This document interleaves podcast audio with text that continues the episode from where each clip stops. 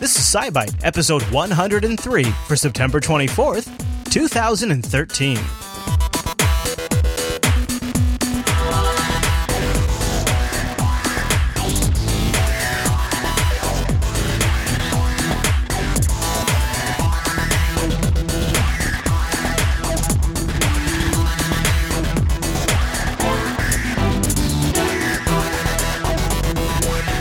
Everyone, and welcome to SciByte, Jupiter Broadcasting's weekly science podcast, live on Tuesday nights and fresh on Wednesday mornings over at jupiterbroadcasting.com. My name is Chris, and joining us every single week is our host, Heather. Hey there, Heather. Hey there, Chris. Hey, Heather, happy science to you. Happy science. So, what are we going to talk about today? Today, we're going to take a look at Martian methane, robotic bees, familiar formations on Mercury, viewer feedback, curiosity news, and as always, take a peek back into history and up in the sky this week. I am looking forward to this, Heather. I don't think I have ever been more interested in methane than I was this week. So let's jump in to the news.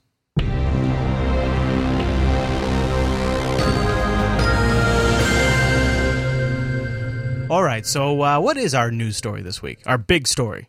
Our big story Martian methane. So, methane is one of the key things that it's byproduct of most biological things. Mm. So, we're like, hey, if there's some sort of goo or microbes or anything like that on Mars now, we would see methane. Okay. And so we've used the Mars Global Surveyor, we've used observations from Earth, and we've seen methane. The Global Surveyor orbiting Mars has been working 10 years charting as it's gone. Uh, it's been there for more than 10 years. It's been charting where the methane is for three years. Earth observations have reported even higher numbers of methane in the Martian atmosphere. However, dot, dot, dot. Mars Curiosity rover. He's on his road trip right now, and one of the instruments on it is to take atmospheric samples, to check for things like methane. methane, Hmm. and it sees none. Uh oh. Now, methane is only one indicator of possible life, but the vast majority, it's one particular type of microbial metabolism. Now, it is a good chunk of it, and methane would be a very clear, very easy indicator. So it's saying there's probably much less likely to have methane producing Martian microbes. Um, but there are types of ones microbes here on Earth that don't generate any methane too. Now, this is from six different samples between October of 2012 and June of this year, and none of them saw any signs of methane. Hmm. Now, it should be able to detect very minute concentrations, so it's not like it's just under. Just missing it The or radar. something. Yeah. Yeah, I mean, This is a bad sign, isn't it? Because doesn't this mean that nothing's up there making them whoopee? making whoopee. That There right, though? is there is much less chance. There, like I said, there are microbes here on Earth that don't produce methane. They could very easily, you know, similar type be on Mars. Goodness only knows what kind of microbes Mars would have anyway. But this is one of the big things where we said, hey, we see it from Earth. This is great. This is really good indicator. So now the question is, why did we see that? Because methane would Right. take it's not like it could have been there and just gone away Yeah, but we did It pick it up with the reconnaissance ro- uh, or- orbiter, right? with the orbiter yeah they Yeah. they've seen some of it so that's the most interesting question as to what's going on is it this small location that's not seeing any or is it you know is the methane in different parts of the atmosphere but it wouldn't be like it had dissipated it would take millions of millions of years to have dissipated that much it methane isn't something that just leaves the atmosphere very quickly Oh, so this is like, I mean, that, so that kind of seems like a big deal. Yeah. So it's That's not a good sign. yeah, uh, Heavens Ridge in the chat room says, you know, links to a thing that says the methane lakes on Saturn's moon Titan do evaporate. I'm talking about evaporation. I'm talking about completely leaving the atmosphere. It will hold I mean it will evaporate, but evaporating means it's still there. Now in that case that it could make clouds and rain back down upon the sky. I mean on the ground, but this is So it's just another interesting cog in the giant question. And in addition to that, it's why do we see so much of it from Earth?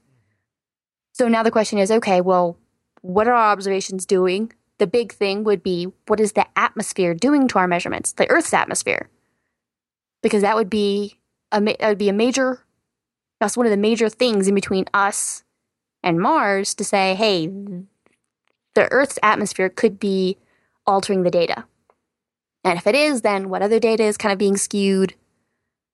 But the most so that that's kind of a separate issue that we're, that they're looking at. Like, okay, well, we're not getting it right here on Earth. Let's try to figure that out. Hmm. But the Martian orbiter is still seeing it. So there's some question as to what's going on here. So I mean, it could be that it's, you know, my guess would be that maybe it's not just in this location, that it's more locationally based. I've seen some Oh, okay. maps that they've done Okay. that show concentrations of methane very different in various places.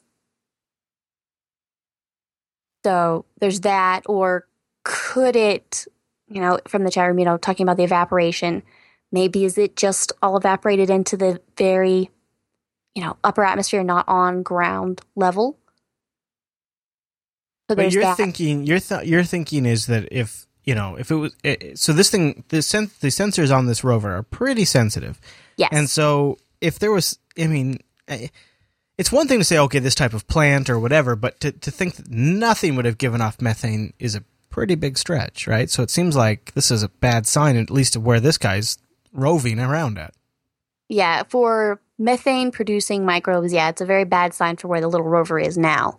Now, they've seen a lot of data that says, yes, they had all the right conditions for life as for microbes as we know it to sort of be there. Now, so we said, yes, the things we know that are, most common, you know, that could be, that could have lived there. And a lot of those are methane producing microbes. So, right where the rover is, they're not seeing any methane. Now, will that change between there and the mountain that it's heading to, Mount Sharp? Eh, probably not that much. But it sort of puts another, there's a real twist in the whole. Right. In the mystery of what happened on Mars. You know, a thousand Yes. years might seem like a long time to us, but in the grand scheme of the solar system, yeah, it's not that long. Really. No, it's really, really, really short. All right. Well, any other thoughts on that one before we move on? I'll just have to uh, see what exists or Right. See what happens as we go on. And you know, when I saw this story hit the web, I thought, oh, I gotta wait. I'm gonna wait till SciByte. I know Heather's gonna make sense of it for me, uh, but I was thinking about this all week long, Heather. So uh, thank you There for you breaking go. that down for us. All right, well then let's take a quick break right here, right now. I have a very special recommendation, but first, before I get to my recommendation this week, I do want to remind folks that one of the ways you can help support the Jupiter Broadcasting Network is by taking advantage of our affiliates. Now, we have those linked at the bottom of the Jupiter Broadcasting site, and one thing I want to bring attention to is the Chrome and Firefox extension because we did some updates. And as it turns out, we've been kind of bit by that because one of the updates we did was to make the Chrome extension and the Firefox extension a little bit better netizens. However, it, ch- it changes the way and it re- the way it reads URLs when you visit Amazon, and so because of that, it requires reauthorization. Now, it's disabled by default on everyone's computer until they reauthorize it, and that's been a huge hit to our bottom line. And we'd really much appreciate it if you would check your Chrome browser to make sure that extension is turned on. If you don't have it yet, well, now would be a great time to get it. And that extension, while it's open source and up on GitHub, you can always check out what it's all about. What it really comes down to is what you when you visit Amazon, Newegg, ThinkGeek, Best Buy, Woot.com, Monoprice, lots of great sites. When you shop, a portion of your shopping session is contributed to the Jupiter Broadcasting Network. Doesn't cost you anything more. It's just part of the affiliate agreement we have with that company. And I have a recommendation. I've never made this recommendation on the show. It's a little out there. Listen, I am a Roku man. Roku 3, Oh. man. It, it- oh, Heather, sold me. So guess what? Here it is. You ready for the ultimate spousal acceptance factor feature that Roku has built into this thing? Okay. The remote control has a headphone jack built into it and it comes with earbuds. So that way, if you are in a situation where maybe one person's on a tablet or one person wants to sleep or one person wants to read and but you both want to be in the same room together or whatever it is, you can actually plug a pair of headphones into the remote control, and then the Roku will automatically route all of the audio for the menus, for the videos, Netflix, whatever it is, to the remote control into the Oh, my headphones. goodness. It's so awesome. So like when Ange decides, okay, I'm ready to go to bed, and I like want to finish up the episode of Star Trek that I'm watching, right? Of course, I just pop the headphones in, and she's able to go to bed no problem. Like doesn't worry about the sound at all. I don't have to worry about the audio waking up the kids, and it has built-in volume toggles right there on the remote. Now, Linux Action Show listeners love it because the Roku runs Linux, HDMI, Ethernet. If you connect this thing to Netflix or anything like that, it's great. But you can also install a piece of software on your home computer called Plex, which then exposes all of the media that you might have on a computer or a NAS to the Roku box and streams it over your home network. When you combine that with things like Netflix and YouTube and also the Jupiter Broadcasting app, we have a Jupiter Broadcasting app for the Roku player, and you can watch the live stream, you can watch all of the shows, you can watch uh, SciByte, anything on the right there on your Roku device, and the and the Jupiter Broadcasting app is absolutely free once you have a Roku. So I'll give a hearty recommendation of the Roku three. I I have bought three of them now. I, I just love them, and uh, we'll have a link to it in the show notes. If you click that before you shop, it'll automatically tag your shopping session to support the Jupiter Broadcasting Network. We had a record breaking bandwidth month last month, record breaking. So cool, but it means additional costs, and so it, it's kind of a double whammy if uh, the revenues go down at the same time. But you know what? We have we have the means to move on, but we could really use your support. So we appreciate it if you click those links at the bottom of our website before you shop, or if you go grab that browser extension. And Heather, with that file, Yes. I believe it's time for the news bite.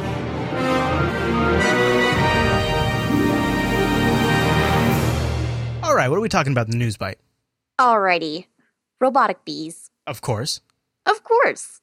so these are not little, they look like bees and they're flying around. No, no. This is very early. Hey, we've got an idea. This sort of kind of works thing. So this kind of comes from the fact that something mysterious is happening to a good chunk of America's bees. Mm, yeah, some they're calling it a colony collapse, right? Yes, actually, I have a link. Uh, you talked about it in an unfiltered once. You mentioned it. In And- episode eight, yeah. Yes. And so not only does that affect, hey, yay, there's more bees for those allergic, but that also means less honey and farmers use it. They like rent bees out and they put it out in their crops so it'll pollinate their whole crop. And so that makes it a lot more expensive that way too. So some researchers are har- at Harvard are working on these tiny little drones the size of bees that you know may be able to if it they you know get all technology happy that would be able to sort of emulate that sort of function of a bee. You're kidding me.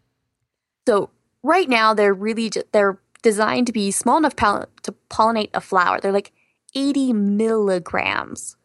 Their wings are kind of mimicking those of a specific fly, so they can hover. Gives them you know so they can hover over a, plow- a flower, kind of gives them time to transfer pollen. And it's but the problem is there's so small, there's no room for gears. So how do the wings fly? Piezoelectricity, which is the certain ceramic that when it contracts when it's stimulated by electricity. So this movement and electricity is sort of connected. Think uh, it is not just like crazy random things on a uh, if you have a grill, you push that button. Right. That's also piezoelectricity because it's a force starting a spark, starting electricity. This is kind of going the other way. So what they're able to do is put a charge on it, and the little wings are able to flex oh, and oh wow. fly. Almost like muscles too, in a way, right? Yes, it is precisely, almost exactly like that. So they have that, but they're definitely not ready for prime time yet. If you watch the video, you can obviously see Yeah. they have little wires attached to them. It's because it's so tiny, there's right? no room for a battery pack. Yeah. So, and if they use this kind of a thing, then it would need some sort of computer smart brainness to be able to say, hey, there's a flower, fly to it. Hey, there's another flower, fly to it. That's incredible, Heather. So it there's a long way to go about this. They've got to be able to find something that could fit on something this tiny and then be powered by something this tiny and keep its weight. So it's a very long ways off, but they're kind of starting on that way. I guess that's one way to address the problem, right? it's just Yeah, build well- drones. Yep. as They're long like- as you can power them, I suppose. Yeah, so it's like, let's see, figure out all the different ways that this can work. You mean we can make robots? Let's make robots. Let's let's try that too. Robots are fun. Wow. I mean, it is interesting that uh, you come you come to think of that technology could essentially replace some of the aspects of the ecosystem that are failing us.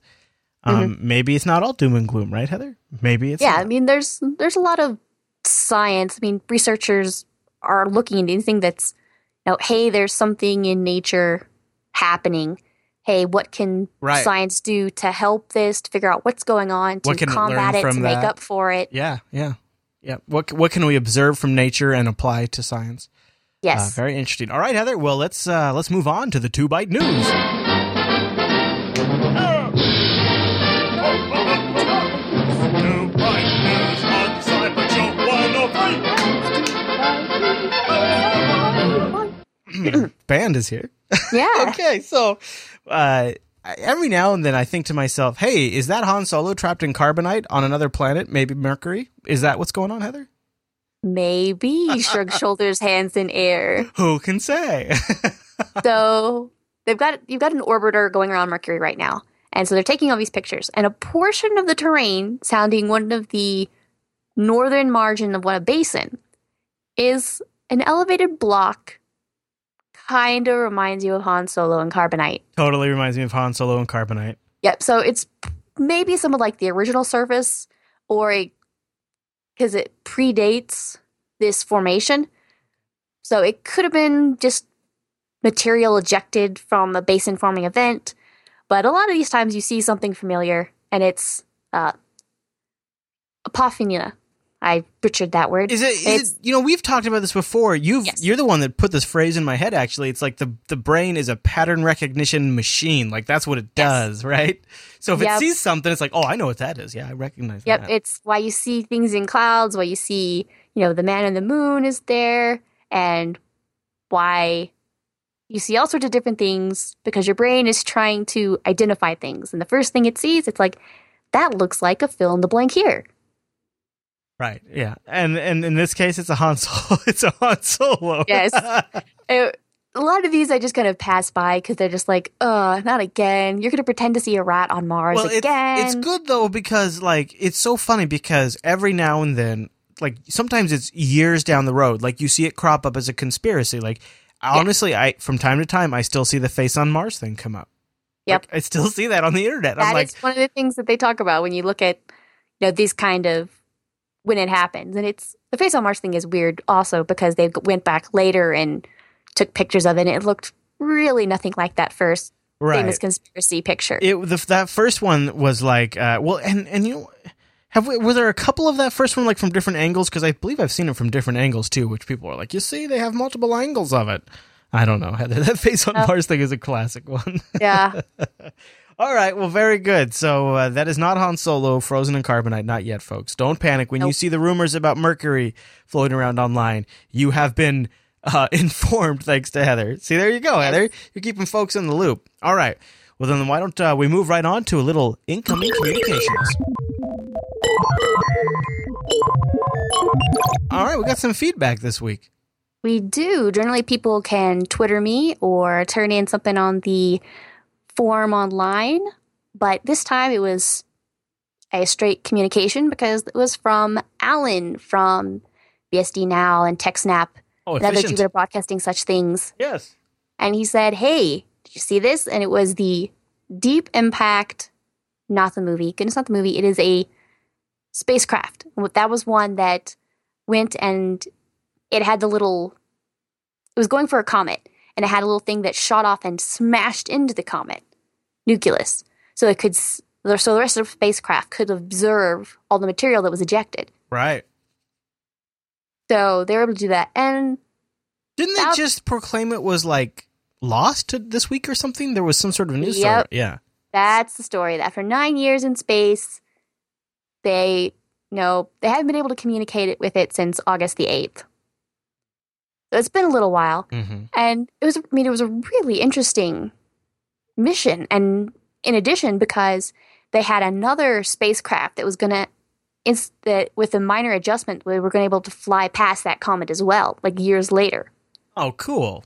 So they're able to look and they could actually see the impact space place that the first spacecraft hit it. Now, it's kind of sad and funny. I mean, it definitely had more, it did more than that, just that one comet. It was able to fly by. Another comet did confirmation, the different studies and looking at planets orbiting around other stars, a whole bunch of different, different things that it did. But so they were looking at what happened. We lost, so we lost communication. Hmm. What happened? So they try to, you know, send up commands and try to reactivate the systems. You know, you send everything like, where are right, you? let's let's tell it to reboot. You shoot it off in the whole area and you say, hey, reboot and call back home. yeah, Hey, reboot, call back home right. like trying to get in, in touch with the college students saying, hey, throw things, call me, but nothing. So then they looked and they went, hmm, we think we know what happened.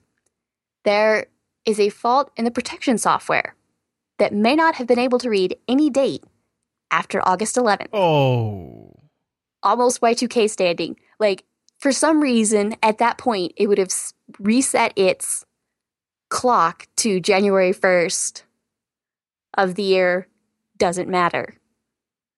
So it, it affecting doing that, it would affect the position of the radio antennas, which would make communication difficult.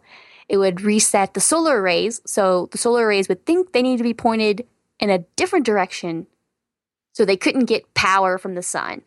So it would keep it from getting power. It would keep it from, you know, warming itself up. It would freeze out the equipment, freeze out the battery, freeze out the propulsion system.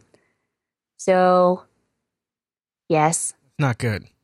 no, Kind of it was SOL. It was- yeah, like I was reading the story and I was like, oh no, because these things happen, you know, after so many years. I mean, it was made for a specific mission, and you know, it lent that, and so now we're like nine years, and you're like, woohoo, let's do all this extra stuff. well, and silly me, And I always died. assumed like the the thing has equipment. It's just well, I just detect where the sun is at, and I point my uh, I point my panels at it. I never thought that they've pre-programmed every moment of its life, and at this time, at this point in day, it, it points this way. But that actually makes the most sense when I think about how these things would actually work. yeah, yeah. so but yeah, it's like calculating. It's like, hey, around this time, I need to be pointed in Right, that right. direction. Yeah, yeah. to to be able to know where it has to call home to Earth because Earth is going to be in a different location, so it has to keep calculating all these different things. But yeah, because these these systems die out, you know. So you we lose some spacecraft. You know that happens after a certain period of time. Little Martian rovers they get stuck in piles of dirt, and you know they they reach the end of their their little life. But when I got to the point that it couldn't read a date after a certain point. I just kind of had my head. Yeah. I hung my head and going, "Oh my goodness!" Aw, yeah. Well, speaking of rovers, should we head up to Mars and do a curiosity update? Let's go. and liftoff of the Atlas V with Curiosity. Touchdown confirmed. We're safe on Mars. Mm, Right there. okay. So, what Everyone the Curiosity rover up to other than not finding methane? Not finding methane. Yes. So we were hanging out there in the first landing zone for about six months. So lots of exciting things were happening, and now we're kind of more on a road trip, really on a road trip to the mountain. That's kind of our goal. Now along the way, they're still stopping by, and you know, uh, last week I talked about how they had their, you know, waypoint one, and they did a little bit of science there. But after a year of driving, you know, it's all about, you know, uh, researchers here, scientists here say, look, and they take every little step and they program it and they say, okay, Curiosity, this is what we want you to do. Drive two feet, turn wheels 30 degrees, drive one foot, turn wheels, you know, step by step by step. And so it takes a little while to get things moving back and forth. But now they're starting to get some capabilities of it doing some autonomous driving on its own. Hmm. So humans will still say, go there and point at a spot in the ground. But the rover would be able to decide how to get there. So it would take pictures of the navigation cameras and the hazard cameras, and it would say, okay, we combine all this data to say, there's some rocks there. We don't need to drive there. Here's a piece of flat land. We'll drive there. So it'll, and it was, you know, able to look back and forth like before crossing the street. And so it was able to drive about 10 meters, 30 feet, and an average speed of about mm, 10 feet a minute, which sounds slow, but it's actually fairly fast for driving on Mars. So, you know, it drove and it was able to curve a little bit to one side to avoid some small rocks that was in front of it. So, and then they would take pictures of right before they started a, a small drive. So then they would take a picture of the surrounding surrounding terrain, drive a short distance, take another picture, and it would use that to say, "This we recognize these rocks, and now they have moved this much." So then they could calculate, okay, we know exactly how far we have driven. It's not just we tell the wheels to to rotate, you know, a quarter turn, and we know that we've driven this far. It's we did that. We think we've driven that far.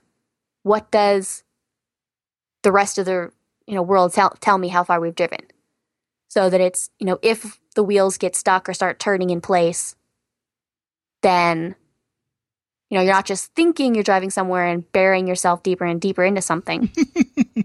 right, that's a good idea. You can you can see so they're actually measuring exact letting the rover measure exactly how far it's going, kind of prepare about where it should going. So Hmm.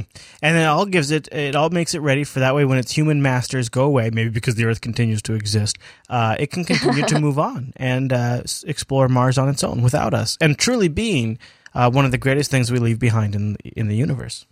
We're still telling it where to go. Well, okay. I mean, baby steps, Heather. Baby steps. Yeah, baby steps. Right now, we're saying drive over here, drive, you know, 30 feet, and it can get there without, you know, scientists having to be and engineers having to be right there. Yeah, that makes a lot of sense, it. doesn't it? It gets it th- get things moving a lot quicker. Speaking of moving a lot quicker, why don't you jump in the time machine? Let's see where we go. Are you ready? I'm ready. Oh, buckle in, buckle in. Oh, let me close the door. Let me close the cheese. Oh boy, I almost messed that one up. Any fluctuations and we don't make it. All right, so this took us to 135 years ago. Yeah, you could probably tell by that vibration, which, by the way, this is September 25th, 1878. Heather, what happened this week in science? There was a warning against the use of tobacco. Oh, really? That long ago? 135 Eight, years ago. 1878, huh? 78. There was a Dr. Dry, Charles Drysdale. He pointed to saying, you know, enormous consumption of tobacco, you know, was, you know, saying that there was so much money spent annually on tobacco. And he said the use of tobacco is one of the most evidence of, you know, saying that there's retrograde effects saying, hey, there's excessive use and you can have jaundice and smoking gives you does uh, affects your heart and affects your lungs. And he wrote a whole booklet about it. And in fact, he went even further. He was in a later story, he was like, All right, ladies, you're sitting there in the smoking room with your gentleman. Guess what? The smoke will affect you as well. Wow, look at him go. So, so it was he was talking very seriously about how the moisture in your lungs would have a detrimental effect on how the smoke was affecting your lungs. And in fact, not just smoking it yourself, but other people around you. Secondhand smoke. Would secondhand smoke. Uh, I was just blown away by the fact that he was talking about giving warnings and talking about secondhand smoke. 135 years ago. It gives you kind of an idea of how sometimes once even once we come to realize something and we kind of uh, it takes a long time for certain things to sort of work their way through the system and yeah. Hmm, interesting. Well, look at him. 135 years ago. All right, Heather, well, let me recalibrate the SciByte 2000. That way we can look up into the sky this week. Alrighty, on Thursday, September the 26th, the last quarter moon is going to be rising around 11 to midnight local time and Jupiter will be to its lower left. And if you look even farther to its lower to the right, you'll actually see the constellation Orion. Orion is one of those major easy constellations, has the three stars all in a row, the belt stars, and that has four stars in a rectangle around it. So like the shoulders, the belt, and the you know the waist of a of a warrior up there. Warrior. Yes. We move on to Saturday, September the 28th. Now Jupiter is sitting much closer to the moon and to its upper left, in fact. And if you look to the northeastern sky, you'll be able to see a giant double kind of squash a W in the sky, and that is the constellation Cassiopeia. Another very easy to locate constellation. You can even look way cooler to your friends, being able to get constellations, not only planets. because all the cool kids know astronomy. That's right. And on Sunday, September the 29th, now Jupiter is going to be very close to the moon, but sitting straight above it in the east. In general, the planets this week, we've got Mercury hanging about 20 minutes after sunset. It's about 22 degrees to the lower right of Jupiter. And just so you know, if you hold your fist out at arm's length, that is about 10 degrees. Okay. Your it all calibrates out the length of your arm and the the width of your fist in general. So, and actually it's going to be very close to a fainter star, Spica. So going and in fact, on Tuesday, they're only going to be three quarters of a degree apart. Now, if you hold your arm at length, arm's length, your pinky finger is one degree. So Mercury and Spica are going to be less than a pinky's width apart from each other. On Venus and Saturn front, about twilight, look to the lower west to southwest, and Saturn is going to be moving farther and farther to the right of Venus as the week progresses. Mars this week is going to be up in the wee early hours of 3 a.m. local time, Hmm. moving to the east as dawn begins, and it'll be to the far lower left of Jupiter.